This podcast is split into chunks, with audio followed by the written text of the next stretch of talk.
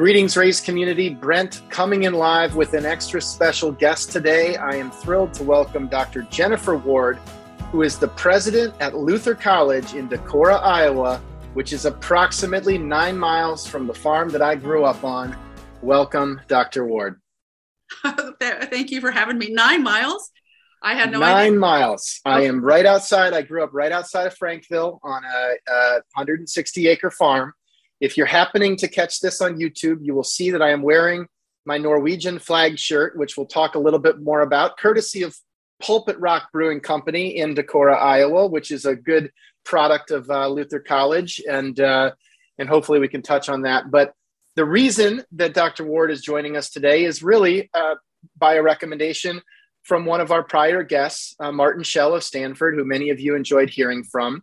And uh, he shared that uh, as a fellow native Arkansan, he and uh, Dr. Ward crossed paths early in their respective journeys into higher education leadership. And we thought it would be a no brainer as we try to uh, include more uh, presidential voices as we talk about the intersection of innovation and fundraising.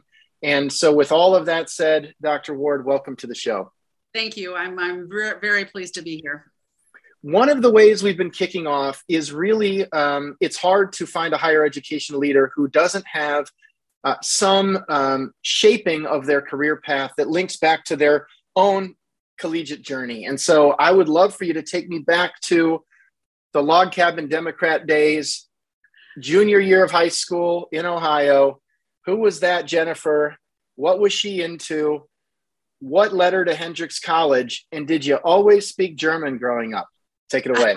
okay, well, first of all, it was Arkansas, not Ohio. Although I did start my teaching career at the College of Wooster in Ohio, so that's. I don't know why. If I said Ohio, I definitely meant Arkansas. So okay, uh, well, my mistake. Woo, woo pig suey.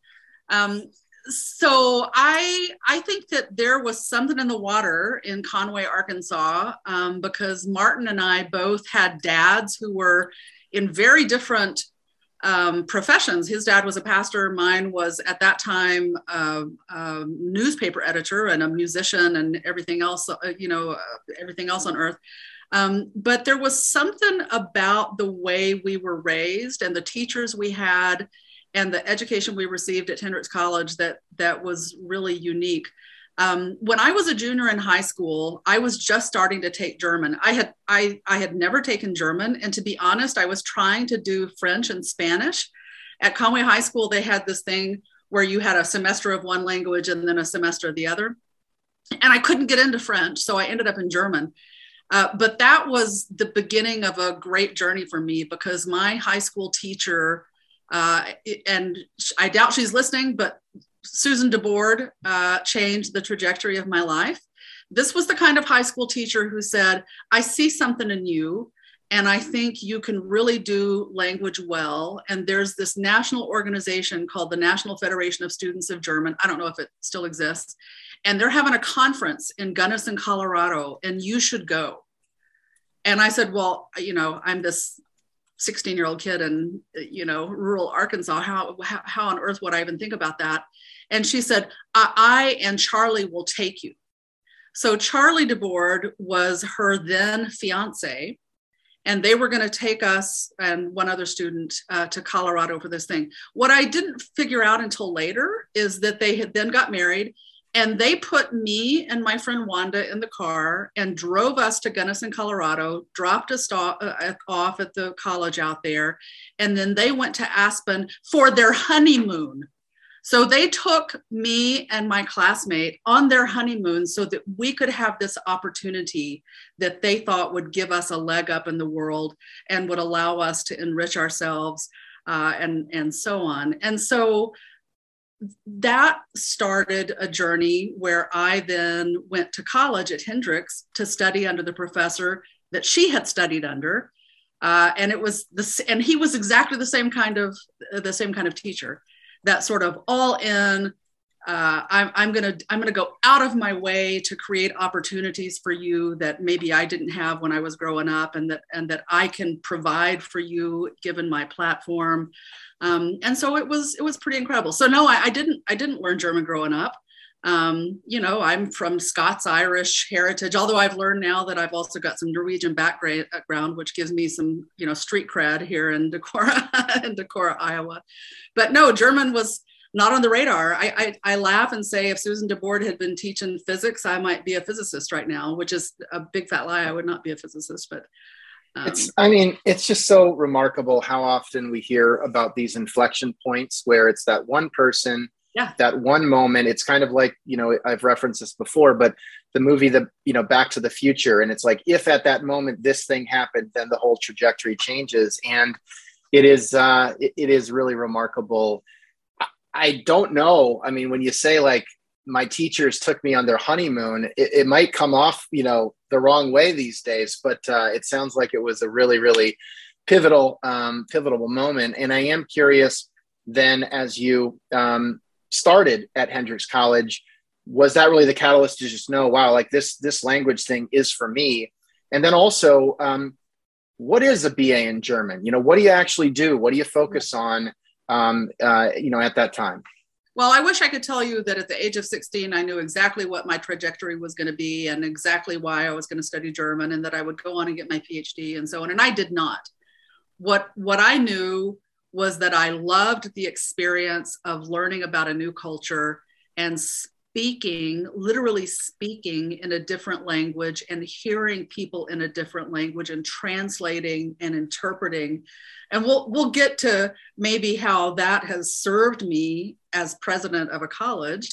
Uh, but but I, I, just I loved the experience and I and I didn't know that much about German culture, but I knew music I knew Bach and I knew Beethoven and uh, and I, I knew art, I knew the romantics. And so all of these things sort of pulled together into this tapestry that, that was um, just exciting and fun. So at that point, it was just, I love this, I will do this.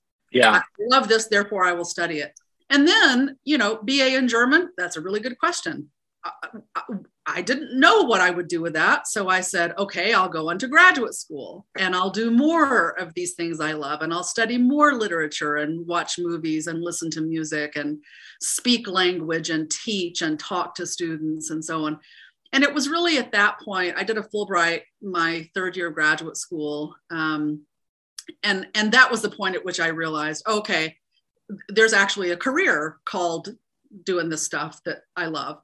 Um, and so I went on and got my PhD then and and and went into yeah. teaching. Um, but Love it was it. not the case that I knew what that path was and I had charted it out and you know this will lead to that and and so on. Yeah, I sort of stumbled stumbled along the path.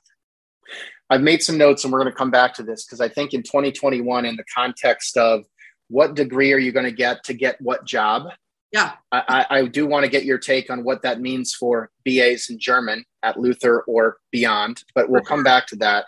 I do want to just share quickly. So I grew up a couple of miles outside of the Decorah School District, and I went to Postville uh, uh-huh. High School. And you might know that Postville had been a uh, uh, just a tremendous melting pot in the 1990s with all of the immigration. Uh, we had the largest kosher meatpacking plant in the United States in Postville um, significant immigration from all over uh, Central America and also Eastern Europe. And so I was in sixth grade, and all of a sudden, uh, yeah. we had Slava Leontiev showed up to our class the first day without a single word of English. And then we started having Mexican students show up. And it was like, you know, in Postville, if you were Catholic, you were diverse. You know what I mean? Like that's sort of the environment we were in and so living through this this transformation was was really amazing. And i ended up getting very involved with the mexican community just through um, church through our you know through volunteer activities. And so i had the exact same experience that you did in spanish. And i just went all in. I got so like obsessed with learning spanish. I was listening to spanish music like before i mean on cds that i was like buying from columbia house or something like that. And uh, and, and I had that same feeling of just being able to communicate with somebody in their native language is, is really special. I ended up going on to, to play football at Brown University, and I ended up studying Spanish, Portuguese, and Italian. So very much kind of um, uh, you know kindred spirit in in all, that regard. Yeah, one time uh, there was something very telling, an experience that I had that was very telling to me about how I thought about all this, and I, I didn't sort of track it until later um, I was I was in the subway um, in in Berlin with a colleague of mine, and um, and she kept talking to me in English, and I kept sort of rebuffing her and wanting to only speak in German, and and you know, but we're friends, and and she kept saying, you know, things in English, and I would say no, I, and finally, I, I, she said, why don't you want to speak in um, you know, in, in English with me. And I said, because I don't want them to know we're tourists. And she said, but we are.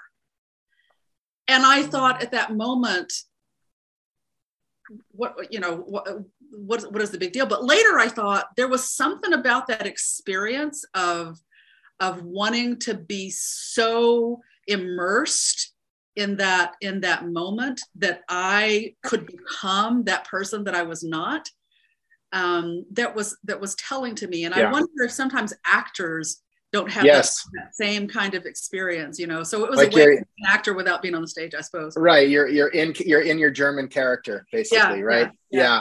And so uh, tell me a little bit about uh, the small college experience at Hendrix, going to a place like Vanderbilt. Um, had you uh, easy adjustment, challenging adjustment? I mean, what was that experience like?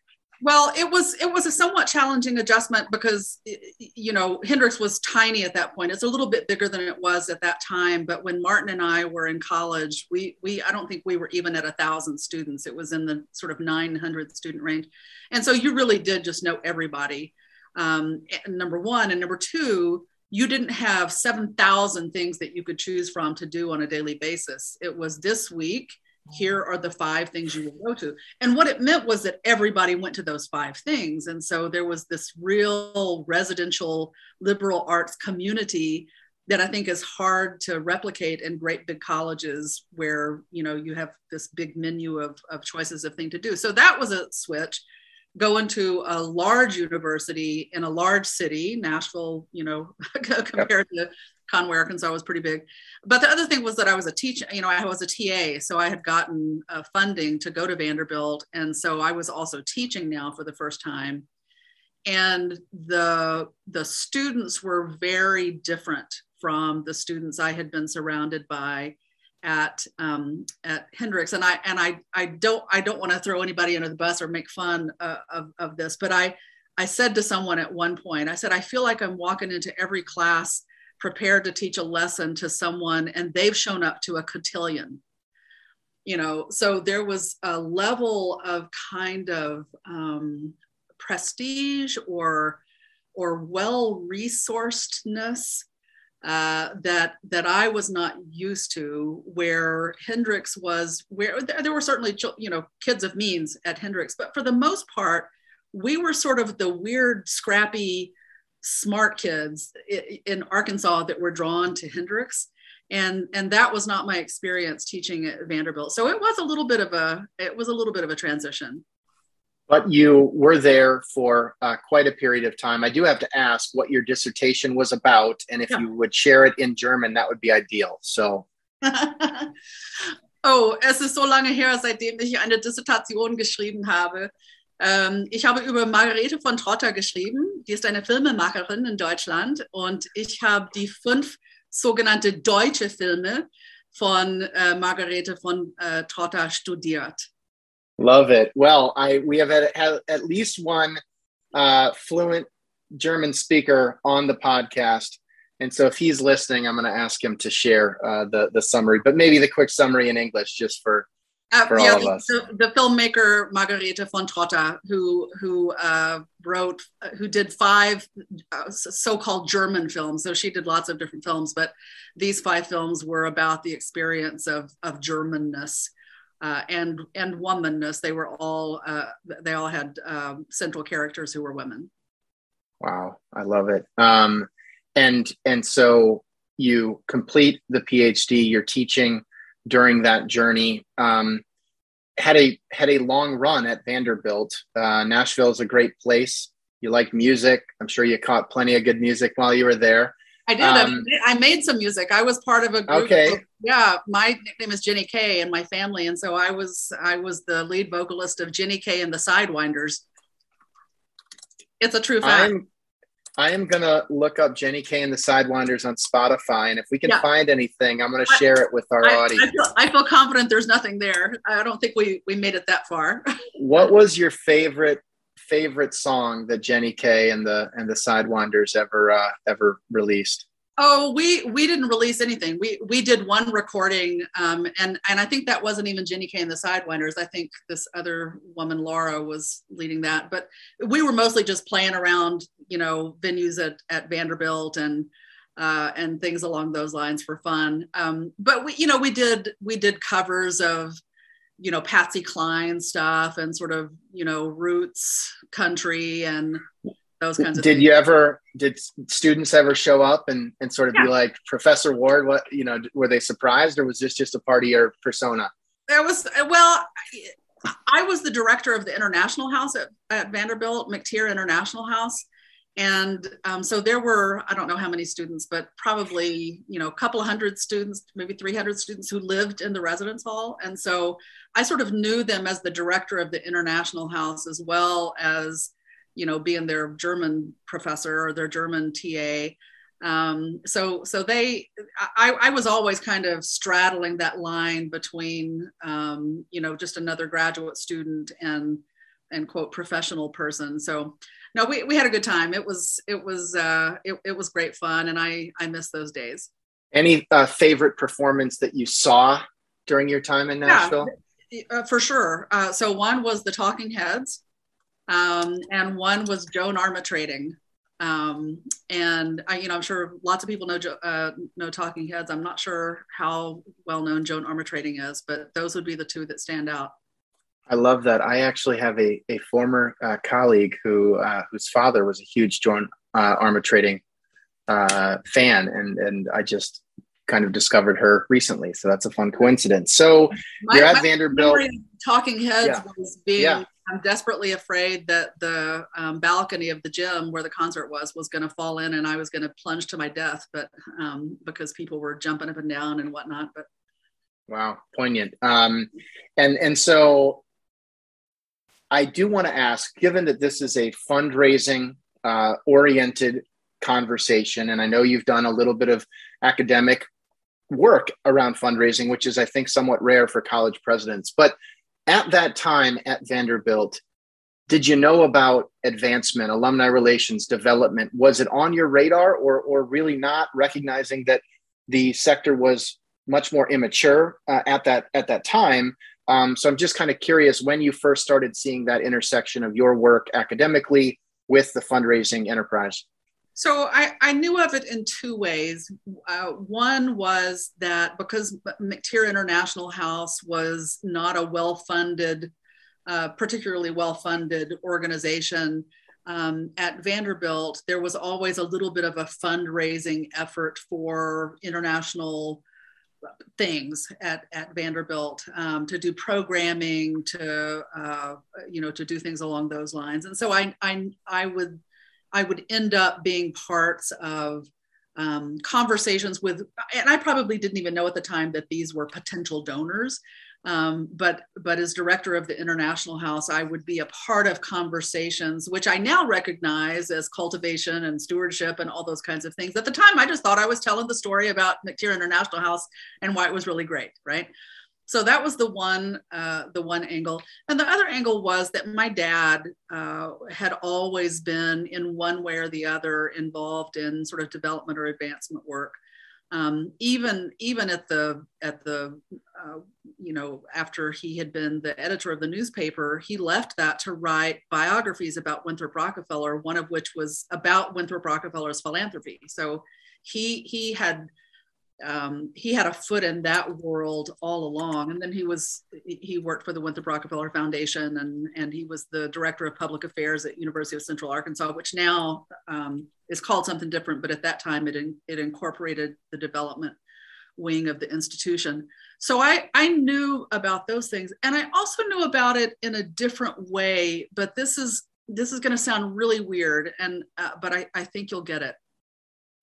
I grew up in a family that uh, had a grandfather who was a little rural Baptist preacher who traveled around in Arkansas and went to different parsonages in Arkansas and Mississippi. And he had eight kids, one of which was my dad. And every time they would get to a new place, they would, you know, be there for a few years. And the way they subsisted was not just with whatever salary he got as the preacher, but the weekly poundings where people would bring a pound of coffee or a pound of sugar or a pound of meat or sometimes a side of meat or a pound of butter and just leave it on the porch. And so the idea was that this community knew that they needed to help sustain the mission of my grandfather's ministry that served them and that they loved. So it was it was not you know it wasn't development it wasn't advancement it wasn't even you know book versions yeah. of, of philanthropy but it's that's what it was. These you know what it was? loved something and wanted to sustain it. You know what it was dr ward? It was crowdfunding. Yeah. Before they called it that it was gofundme before yeah. they called it that and uh, it is really amazing to hear about um, just that grassroots support. And I do think being able to connect my gift, you know, my gift of coffee to your grandfather, you know, the eggs to your grandfather, like that connection is clear. That gets people excited about giving.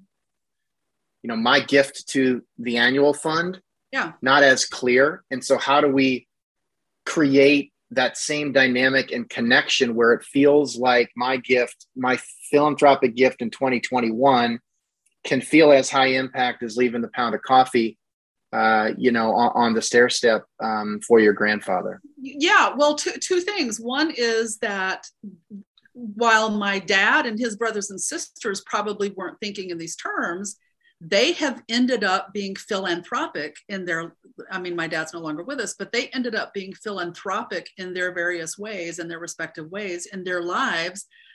Not because anyone came and connected the dots for them from the eggs that you know or the coffee that showed up to some notion of philanthropy but they observed and they they incorporated that into their own sort of way of being in the world. So that's the first thing.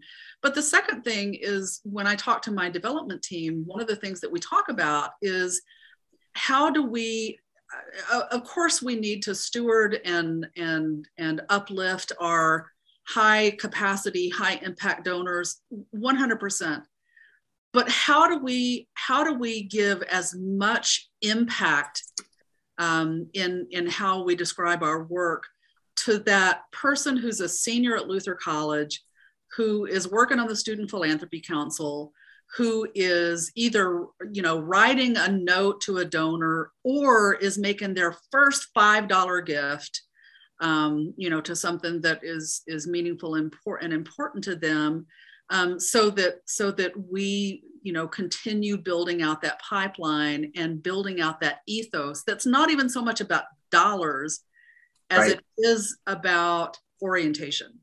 Yeah no you're, you're so um, spot on. And we recently uh, completed a merger between our company and thankview and i believe luther college has worked with thankview in a certain regard. And thinking about ways to authentically connect the student voice the faculty voice your voice frankly in a more scalable way to more donors. Yes, very top of the giving pyramid. We'll have stewardship plans and you know whom you're supposed to reach out to when and who gets invited to the special, you know, events and all of that. But for everyone else, how can we create a little bit more of that, you know, your gift, Brent, you know, was was like a dozen eggs for me, the student, even if the money goes into a general fund and then it somehow gets rerouted in a way that has, you know, a a uh, less direct impact, but that we're able to channel the story and the impact um, in that same way. Yeah, and I think that part of that is about reframing the the enterprise, so to speak, from from the what to the why. Because when you're talking about dollars, you get stuck in that what category. You know, the the building X is janky and you know needs to be renovated um, you know, initiative Y doesn't have enough money to do things, and so we need these dollars. Right. And so need need need to fix the track. It's like okay, yeah, we need to track. Yeah, but but when you start reframing that as as the why, always leading with the why, um, it's easier to move out of that transactional space. And yeah, you know, so yes, yes, the track needs you know fixing. Um, but why do we care that the track needs fixing? What is it about the experience of a student athlete that's not about running and winning a race, which is yeah. hugely important, but is about the skills and aptitudes and uh, uh, and so on that they learn through their experience as a student athlete. So going like ten levels below right. the dollar to you know here's here's what we're actually trying to accomplish um, and it's hard to go there because you know there are only so many minutes in a day and and you know you need the dollars too you know. For sure. No and I, I, look i think it's the why for sure. And also the you know the who the whom. It's it's yeah. you know i am the student. Like i am so psyched that we've got this new track. Thank you dr ward for making this possible. Here's a little bit about my story. Yeah. and without people like you this education opportunity impact doesn't happen. And so, you know, yeah, the track was fixed, but really why and for whom and, and how do we really um, personalize that as much as possible? Um, and, it sounds like you're you're super aligned there. I do want to just know a little bit, making the move from Nashville um, as you uh, went to Gustavus Adolphus. Big big change, maybe uh, a little bit more like Hendrix College of, of an environment, maybe not, but but just tell me a little bit about making that that move, and again, spending a, a dozen years, uh, you know, in, in you know really a leadership role, uh, at least departmentally there. Yeah, yeah. So I I went to Gustavus via a couple of other jobs. So I started my teaching career at the College of Wooster in Northeast Ohio, but but same that's right, same kind of school. And then I had one year at Rhodes College uh, before I went to Gustavus. Um, so I, you know, both of those institutions before I got to Gustavus were were great for me. Uh, starting out at the College of Wooster was a was a fantastic place to start. Um, you know, Rhodes was good because I I was just there for one year, but I was teaching me. Uh, you know, those were stu- it's two hours away from where I grew up. It's in Memphis those those were those were my tribe you know? And so it was fun that had not been the case at, at, at wooster. So it was fun to teach um, to teach at rhodes for that year. But i got to gustavus and gustavus was really the first time that i had moved out of my comfort zone uh, in terms of where i was going to be a native. And, and i obviously i wasn't going to be a native but I had done lots of travel. I just talked to you about wanting to blend in, wanting not to be taken for a tourist. I, I, I, got really jazzed doing that. But just like an actor who goes on the stage and occupies a character for a minute and then goes back out of it, that was what I was always doing with travel or even with study abroad or things like that. Going to Gustavus, you know, tenure track job. This is where I'm going to be. This is this is going to be my life. This is who I'm going to be and it was not like what I grew up with. It would now, you know, Decorah is more, um, you know, covered up in Norwegians. Uh, Gustavus was scan- was Swedish, and so I got to my first class on the first day, and I had my class list of of this, you know, first class, and it was Kirsten Anderson, Kirsten Anderson, Christy Anderson, you know, every name was a lot, lot of lot of Anders back then. Yeah, yeah. Every, every every name was was a version of the same. And then I walked into the classroom, and every person was blonde haired and blue eyed. And I thought, okay, this is I. You know, I grew up in a in a part of the South that was. Um, you know conway was probably 30 35 40% african american you know my my high school was uh, you know was integrated um, it was just it was just very very different. Mm-hmm. and so i struggled really the first few years at gustavus because i knew i was not just sort of going in for a trip and then coming back out. And so i i it took me a while to to settle in there. And the more i i spent time there and and got into leadership i think the easier it became for me Um, and it was really when I became the department chair of modern languages, literatures, and cultures, which is a big, a big department at Gustavus. It has, you know, all, French, German, Spanish at the time, French, German, Spanish, Russian, Japanese, Latin American studies, a big language learning center, Scandinavian studies, Swedish, you know, um, it was, it was big. Um, and that's where I sort of felt like, oh, okay, no, I, I, I can have this home because look at this sort of melting pot of all these different cultures and so on. So it was the it was the micro culture within the larger culture that allowed me to find the foothold and say, okay, no, I can do this. This is good. I can do this. I should have asked, but did you pick up any other languages along the way?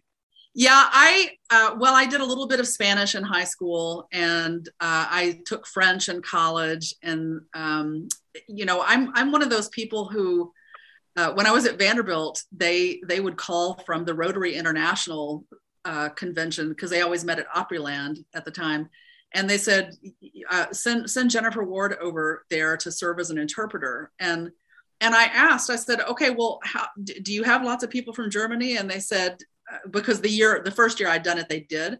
And they said, well, well, no. And I said, well, then what do you what do you need me for? And they said, well, you'll be better than we are. and I and and they were right because there's a way in which, and you know this from Spanish, if you learn one language, you have a set of skills that just prepare you to try to, you know, muddle through any other language and so you know through animated gestures through you know drawing pictures on napkins i could get further than the deer in the headlights person right. front desk at the opryland hotel you know.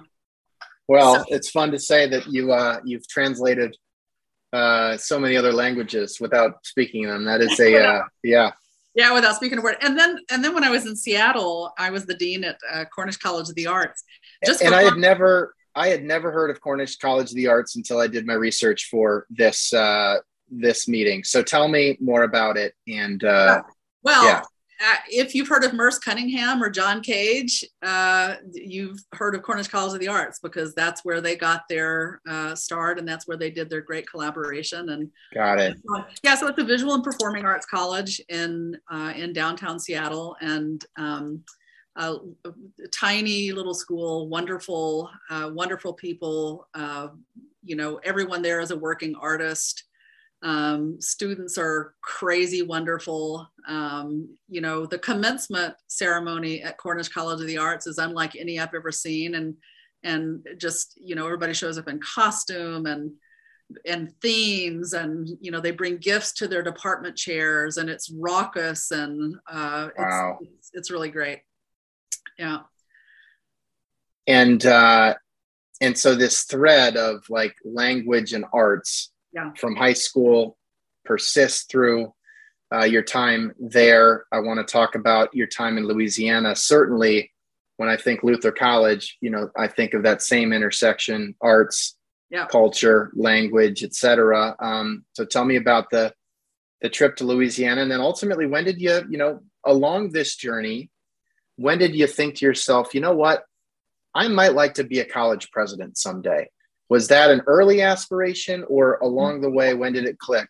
Yeah, for sure not. If, if you had told me when I was in high school at Conway, you know, high school, you're going to be a college president, I would, I, that, I would not have believed you. Um, so I, something important happened in the spring of 2012, which is that uh, when I was at, at, at, Cornish in Seattle, which is that my dad died. And I, and he had had a long illness, he had lymphoma. And, um, and I think as is often the case when someone uh, has that kind of loss, even if the, the loss is not happening at that place, you associate that grief with that place so that was one thing that happened. And I was also not sure how my mom was going to do, you know, because she was back in Arkansas. I, I, I mean, it turns out she has no use for me whatsoever. She's a gigging jazz pianist. She was, you know, I, I needn't have worried. But this opening came up at Centenary College of Louisiana to be the provost, and that's a, a, Methodist school like Hendrix was. I had known about Centenary from my time at Hendrix, um, and it, you know about three hours from where my mom lived. And so i thought you know what this may be the universe telling me that there's an opportunity for me to you know do the work i love but also be closer to mom see if she's going to be okay and so on. So i threw my hat in the ring and i ultimately um, I, I, I took that role. Um, and, and so it was partly i just needed to move because i needed to dislodge that grief that was located where I had experienced it. Uh, and partly because I, I, want, you know, I was concerned about my mom and uh, and so on, and and I was interested in in you know what was going on at Centenary. Uh, so I I took that role, and I spent about five years uh, in Shreveport, Louisiana, uh, which is this fascinating part of Louisiana. It's you've got the sort of Creole Cajun French stuff coming up from New Orleans. You've got the sort of cowboy Latino stuff coming over from Texas. You've got the old South coming over from Mississippi. And you've got the kind of Ozark mountain culture coming down from Arkansas. And they all just collide in Shreveport. So I, I it was fascinating. I, I, I loved my time in Shreveport. Um, and I, and I missed that quite a lot. Um, but I would say that that's probably I did some sort of development work when I was at uh, at Cornish, uh, but I would say that that Centenary is where I really started paying attention and thinking about the degree to which I loved that work. Uh, partly because I loved telling these stories, um, you know, and uh, and and so I, I I enjoyed that time. I start when I was at Cornish, I started getting, um, you know, outreach from search consultants who would say, so and so has has nominated you for X presidency, and it was the first time that I got a nomination for a presidency that I that I, I thought about it. is that um, is that common? I mean, how does one get nominated? Yeah, so so typically what happens in presidential searches is that uh, the institution will engage an executive search firm that specializes in higher education. Um, and uh, they'll send out, you know, just they'll blanket uh, their contacts with, do you have any names for us? Who would you recommend? And so on. So somewhere along the line, somebody who had worked with me, probably in the Modern Language Association, where I had a national position, uh, for a while. Um, thought I had, you know, what what they thought this institution needed, uh, and they nominated me. But I I really had not had presidential aspirations until somebody said you should be a college president, and you know my first response was okay and then my second response was you know oh shucks and then my third response was huh because I, I think the more I I um, advanced in higher education administration, the more I started seeing how much bigger the picture was than the one I had seen before. And then that picture would expand to the next bigger picture. And then, you know, and then that would expand.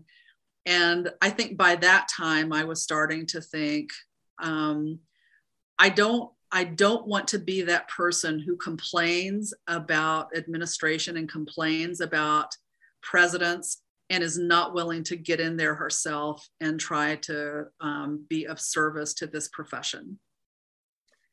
And so, to the extent you can share, when did you start um, fielding those opportunities in earnest? Because my my sense would be once you kind of came to that you know first somebody says you you can do it. You should do it. Yeah. you go from oh shucks to you know what? Yeah. maybe i could. Maybe yeah. i'd like to. Do you then have to start a networking process to get to know those search firms? I mean how does that happen? Because i'm sure there are folks listening today who are like i might like to do that someday but i really have no idea how you throw your hat in the ring yeah. So you know I, I would say the first couple times it was sort of like i'm not ready for that. I'm not going to do that you know. It was really when i was at centenary that i started um, entertaining the idea in earnest and partly because i was getting more and more nominations and and just sort of had to had to confront this question more. And so uh, what i did and what i would recommend that others do is look at uh, national organizations like the Council of Independent Colleges. I, have always been in the independent you know the private college sphere. Um, there are other kinds of organizations that that work for public universities and so on, um, but they have kind of uh, roadmap to the presidency kinds of programs or uh, CIC also does one on the vocation of a college president, um, you know, and, and ACE, uh, the American Council on Education, has a has a great big year long process where you sort of shadow people, and mm. so there are these kind of um, you know professional development opportunities that can set you on that path, and a couple of them, like the the one on vocation, it really is asking the question do you see this as a vocation? Do you really want to do this? Are you sure you want to do this? Let's let's let's do some work on who you are and let's ask questions about why you would want to do this. And then at the end of it you know i, I suspect some people say you know what? I, actually i don't. I, the more i think about it thank you. Um, and then some people see no this is really truly what i want to do. So i did one of those. I did a, a, a little shorter um, sort of week long one. And then I also did a week long principles and techniques of fundraising, um, you know, through the through the Lilly School, through the fundraising school. And it was those two together, I think, that that said, no, this is actually truly what I want to do. I really want to do this. Now, my timing was lousy because starting a college presidency six months before a pandemic hits I would not recommend. I, I wouldn't recommend that timing to uh, you know to anyone. But I, I had no way of knowing its time. And you started anyway. You show up in beautiful Decorah, Iowa, uh, and it really is a spectacular town. I'm biased, but when you think about the intersection of higher education and local economic development, I mean, you just can't imagine that place without Luther College, um, you know, as sort of this engine of growth and employment and all of these these things. Um, what was your initial impression? It is a small town, five thousand, you know, seven thousand people, something like that. Maybe maybe it's grown a little bit, but uh, seven seven seven ish. Yeah. Yeah. So you had six months pre-pandemic at least to drink from the fire hose in a you know in-person context. Um, what was that like? And uh, you know, how, how does one onboard as a college president, where you truly have to be a jack of all trades, master of none except for German, maybe. Yeah, yeah. Um, well, I think that I what I if there are people who have presidential aspirations, I would I would first of all say be really really conscious of the community in which that college you know lives, um, because being a college president at us in a small town is a thousand times different from being a college president in a large city. Um, yeah, I mean, you must get recognized everywhere you everywhere. go. You go to the you go to the Whippy Dip, you go to you know uh, yeah. whatever Pulpit Rock. Yeah. I mean, everywhere. People just yeah. Yeah. And Are you taking taking selfies, signing autographs? I mean, is it that level of uh, yeah? No, selfies, yes, um, but no autographs. Uh, autographs, no. Um, so the first semester that I was here was, um, you know, first of all, the beginning of the school year um, the you know the opening convocation, uh, the big homecoming thing, which is a big deal at Luther, where a billion people come back to town and and so on. Um, but one of the things for my inauguration, which was on November 2nd of that year, that I had said early on when we were planning it is that I wanted to take seriously that Luther understood its role as being an economic driver in this community and that we saw Decorah as our community that we were that we were going to connect with. And and I think that that was a very necessary message for me to give um, and one of the ways I gave it is when we were planning the inauguration. And so, you know, there were all of these activities on Friday during the day, and then the ceremony on Saturday, and the big concert on Sunday, and so on. But the question was, what are we going to do on Friday night? And people were thinking, well, we could have a talent show on campus. We could do this, we could do that. And I said, no, let's go downtown. Let's move everything downtown let's let's talk to businesses see if they want to host our students doing things let's see if impact coffee will will open their doors and have something pulpit rock created a, a special uh, you know beer for the occasion there were parties there were banners and it was incredible. And it was such a, and it wasn't really about celebrating me. It was about celebrating the relationship between this college and this town and saying, no, we don't expect you to come over here and find a parking place and come into some event or another. We're, we're going to take business to you. All the people. It's almost like yeah. It's like you flipped homecoming on its head or something. Yeah. It's like let's all leave campus and go right. to the surrounding area. Yeah. Yeah. Um, or to recognize that campus doesn't have a big bubble around it. You right. know, it, there's no big fence, and that campus in this kind of small town um, has to be understood as extending into the into the city. And when we have, you know, I don't know, when we have international students come from far flung countries all over the world to be here, these are not going to be necessarily, you know, kids with Norwegian surnames and blonde hair and blue eyes. And I need for this community to embrace this college. And for them to embrace this college means that we have to embrace the importance of this town uh, for for our for our survival survival. So it's a it's a kind of you know mutually assured sustainability kind of um, approach i would say can you tell me i mean you did join six months before it sounds like the pandemic or i mean the uh, the convocation was sort of this pinnacle and then uh, things start to go you know downhill uh, yeah. you know with with the pandemic or or, or shift yeah. quickly um, so oh. you go ahead yeah i was just going to say we we had started a kind of presidential you know, an introduction tour across the country. So uh, the plan was that we would have these uh, sort of alumni events in different parts of the country. And so we got through, we did one in Southern California, we did one in Northern California, we did one in Denver, we did one in La Crosse, Wisconsin, and then, you know, the needle scratched across the record. And that was the end of that um, because of the pandemic. So the plan had been for that whole year to be these sort of um, going around the country and visiting with alumni groups and so on and that just got that just got halted and so the the weird thing now is having you know i'm in my third year now i'm two and a half years in and on the one hand it feels like i've been here for a thousand years and on the other hand i feel like i still don't know a lot of people in person. I, I can't have known a lot of people in person. So one of the things that that we did at Luther, um, I had I had just hired. I was able to hire uh, a, a, vice president for development, and um, and Stephen Sporer and I uh, sort of put our heads together with with his team, and we came up with this plan to do what we called Zoom coffees. So where we would ask one of our one of the members of our board of regents to identify, you know, 10 people who would join us for a Zoom coffee some morning. And what we thought we were doing was connecting with these 10 individuals and telling them about the college and telling them about me and you know my vision and so on.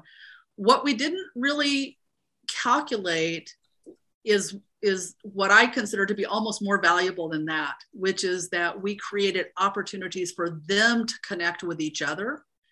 There, there were there were times when I felt like I could just like turn, you know, turn audio and video off and they wouldn't have even noticed that I was gone because they were reconnecting with each other and they're telling stories about how much they loved Luther. And remember that one time when we did so and so, and hey, person X, I know you went to Luther at a different time that we did. Did you did you go to the such and such? Um, it, it, was it was it was something, and so I I think yeah. we'll try to continue those because you know we, on one call we would have somebody here in Decorah, somebody in La Crosse, somebody in Australia, somebody on the West Coast, somebody on the East Coast. It was it was um, it was our way of of trying to to to keep the the the sort yeah. of stewardship boat afloat um, when when I couldn't be going out to doing these things. Yeah. And there's been a lot of talk about the pros and cons of in person versus remote. We're doing remote right now. I feel like I'm getting to know you well, you know, in this medium. Would it be great if we could be together in person? Sure. Would it be efficient? No, for for no one. And so when you think about the the the the demand on your time as a college president, that of your peers, I would imagine the efficiency of being a part of those 10 person Zoom coffees or being able to drop in and say hello in a one on one conversation with the key prospect, even if it's for 10 or 15 minutes. I mean, what a gift that I hope we can take away from this really challenging period that was the pandemic. Um, and imagine trying to facilitate that kind of 10 person discussion at a happy hour at a dinner party. It would be impossible. random and almost impossible. And the way that you can thoughtfully sort of engineer who you want to get together and have you be more of the facilitator or almost the, uh, you know, Socratic method, getting everybody talking with each other versus feeling like you need to do the formal keynote and tell everyone what you think. I mean, it, it sounds like it was really eye opening.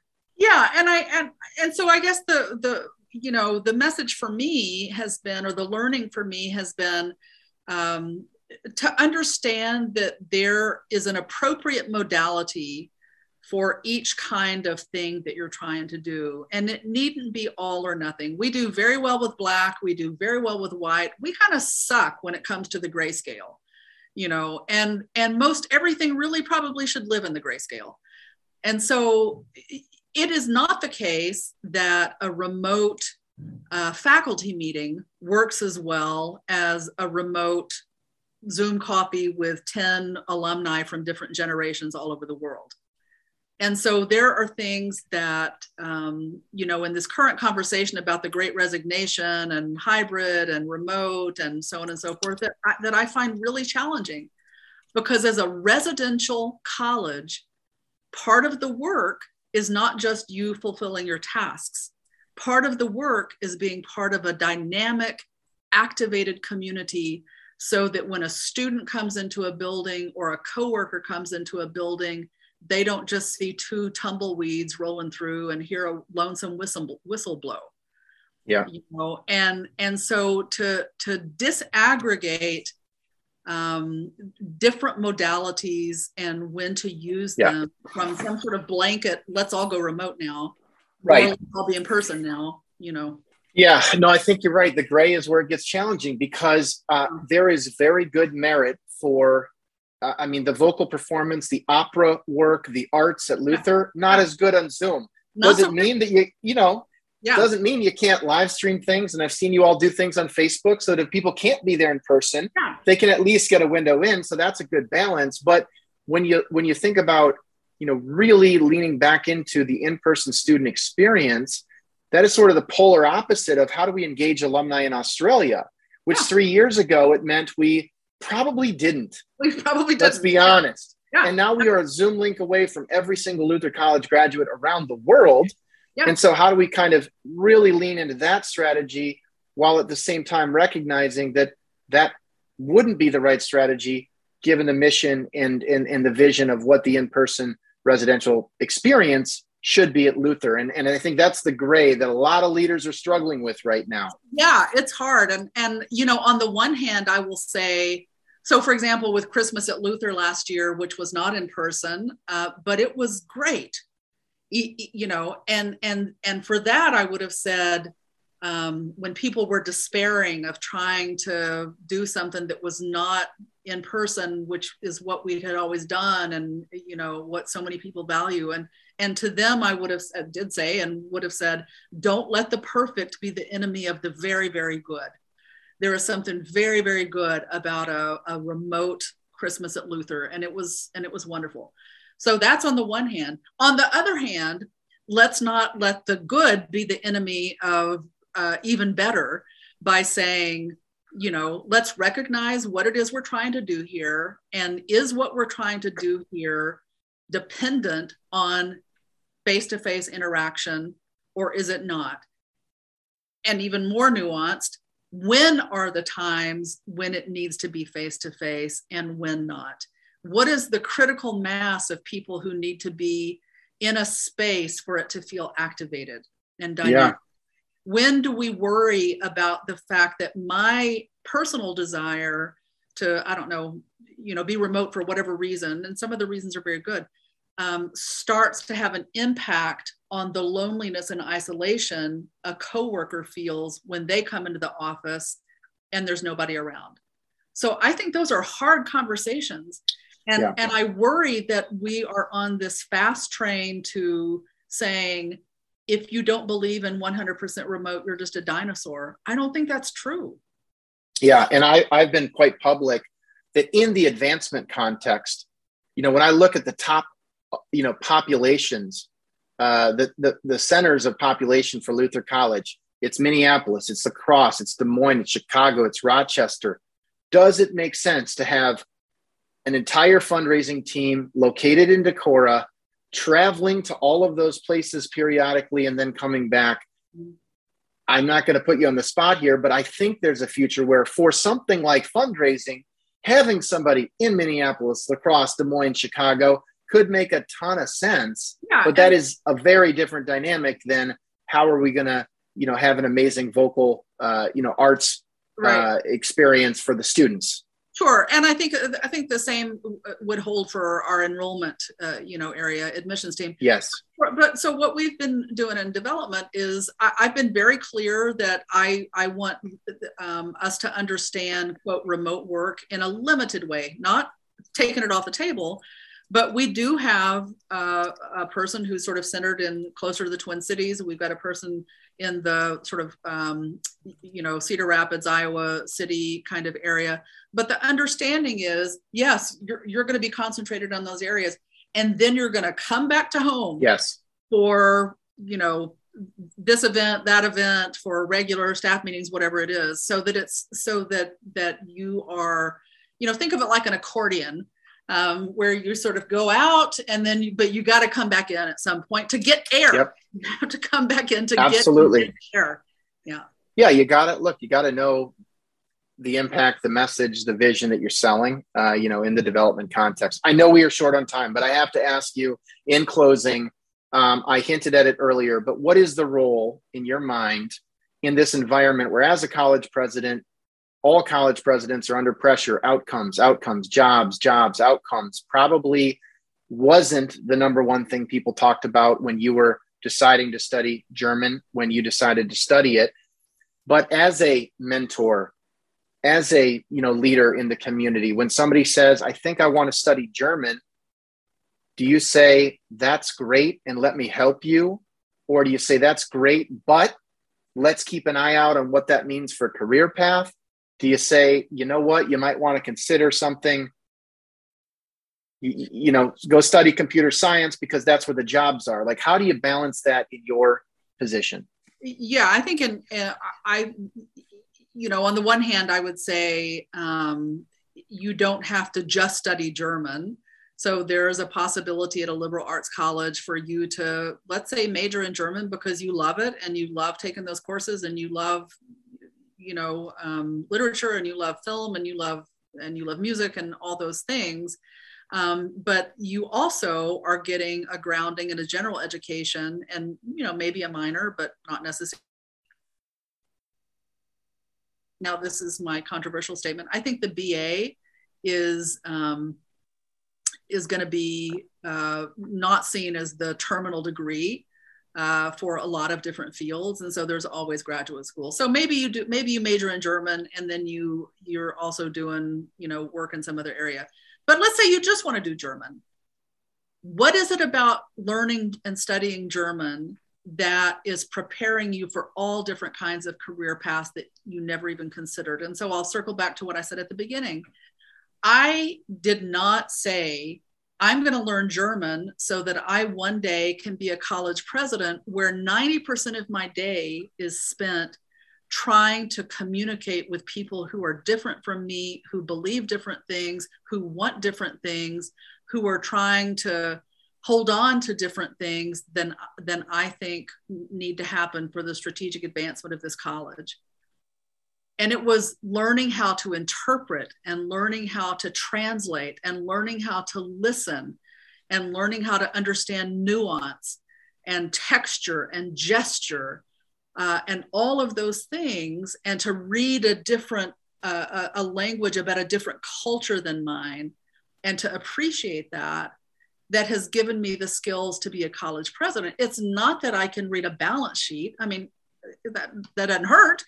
Um, it's not that I can't think strategically. I need to be able to do that. It's not that I don't know a basic level of things about the advancement area or the finance area or the enrollment area or the facilities area. Those are all learned skills.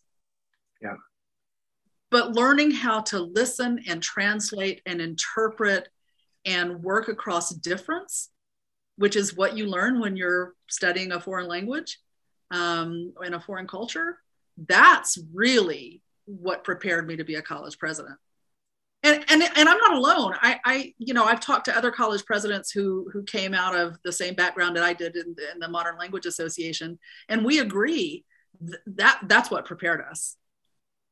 I mean, those I are beautiful, beautiful closing thoughts. And I will say, I did not study Spanish, Portuguese, and Italian, so I could be a tech company CEO. But here we are, and it's a lot of the same. Uh, you know, uh, I was nodding uh, emphatically as you were sharing that because it, it's it's so right. It's about empathy. It's about communication. It's about learning enough to be dangerous across a variety of functions. But uh, but ultimately, um, you know, a lot of that is going to be picked up on the job and through mentorship and, and so forth. Um, I, am going to stop there. I'd love to keep going. This has been such a, uh, a privilege to catch up with you. I'd love to come say hi next time that I'm in the uh, in the area. If you're okay with that. Oh, for sure, for sure, absolutely do. Well, you know, it's the Whippy Dip's not the only ice cream in town. You know, uh, we now have uh, Sugar Bowl. Uh, which is hard ice cream. And, you know, so, uh, early on in my presidency, I was asked to you know put a stake in the ground for one or the other and i said you will not get me to do that yeah i would i would tread i would i would go uh, public on politics before i would pick whippy dip versus uh sugar, sugar bowl, bowl. Yeah, so no, uh right. but but we'll go to I love it. rock and and uh and enjoy a craft brew of some sort whippy uh, sounds... i should just say um, pulpit rock is the ceo of pulpit rock is a luther alum so oh yeah, no, and and the, and they've done the development next door too, which is uh, which the is beautiful. Market, fun, yeah. The landing, yeah, and um, well, I, we're gonna make that happen next time that I'm there. I should just say, you know, to the extent that there are folks listening who you know are aspiring to go down a similar path, would like to stay in touch. I know you're on LinkedIn. I know you're on Twitter. Um, are, are those good ways to sort of reach out or touch base or? Sure. Yeah probably uh, you know linkedin is good. Um, I, I, think because there there are you know so many people in the luther verse um, if if someone if they reach out to me on linkedin if they can just say i you know i i'm connecting with you because of the raise podcast yes. Um, that helps me sort of filter out yes. that i can't really identify but sure. Understood. Understood. Well, thank you so much, uh, Dr. Ward. It's it's been a uh, it's been a blast learning more about your journey. I'm going to thank uh, again Martin Shell for making the connection. We'll make sure to share the episode uh, with him, and I wish you the absolute best as you continue to lead things um, at Luther. And uh, and with that, I will sign off today's episode with Dr. Jenifer Ward, President of Luther College. Thanks thank again. You. Thank you. Bye bye.